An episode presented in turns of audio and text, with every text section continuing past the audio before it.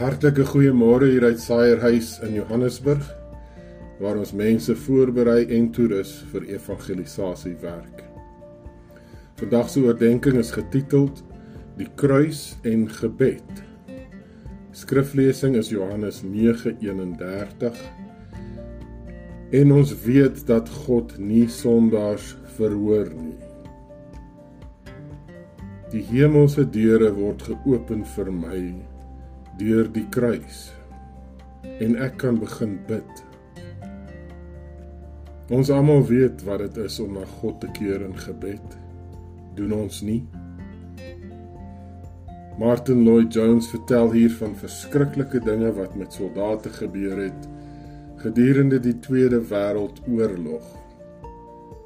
Die Duitse duikbote wat troepdraerskepe op die oop see gekelder het en die bemanning wat dan noodgedwonge in reddingsbootjies moes inklim vir oorlewing. Daar is hulle dan drywend op die oop see vir dae aan een. Die kos is op en so ook hulle vars water. Hulle besef die hopeloosheid van hulle situasie met niemand in sig om hulle te red nie. Hulle raak paniek bevange, hulle sonder hoop, met geen idee wat om te doen nie. En dan sou iemand vra, wat van gebed?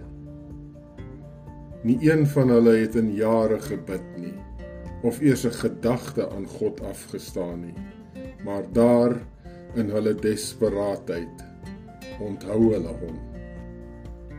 Ons almal weet wat dit is, om ons tot God te wend in gebed. Maar die kritieke vraag is dit: kan ons bid? Het ons 'n reg om te bid? En wat is gebed? Gebed beteken om in te gaan in die teenwoordigheid van God. Dit is die aanroep van die heilige, almagtige God van die hemele, terwyl ons hier onsself op aarde bevind.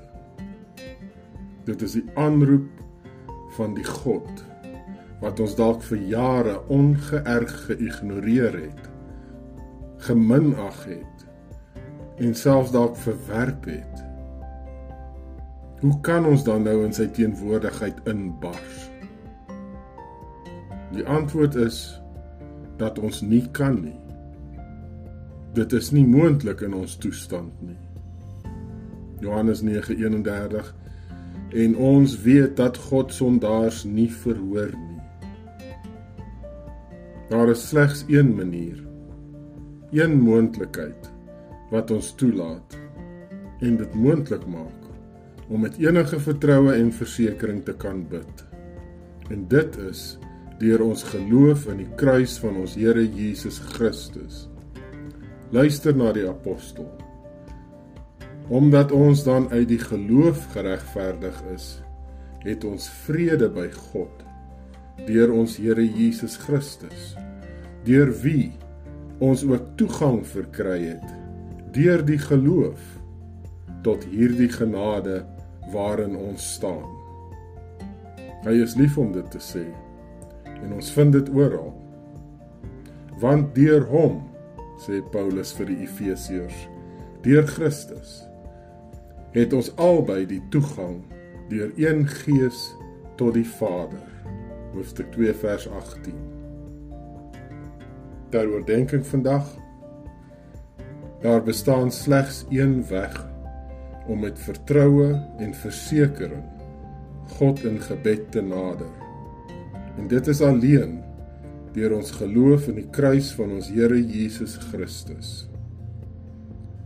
Geseënde dag aan u almal en mag die Heilige Gees tot u hart spreek vandag.